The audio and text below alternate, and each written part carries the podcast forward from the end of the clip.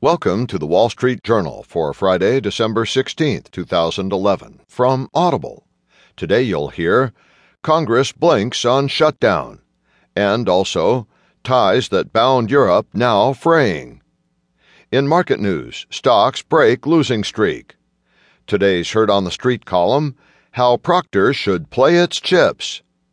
Plus today's editorial, in Ahead of the Tape by Kelly Evans inflation unlikely to be a cause for concern. And from Personal Journal, why that holiday glow might look chillier this year.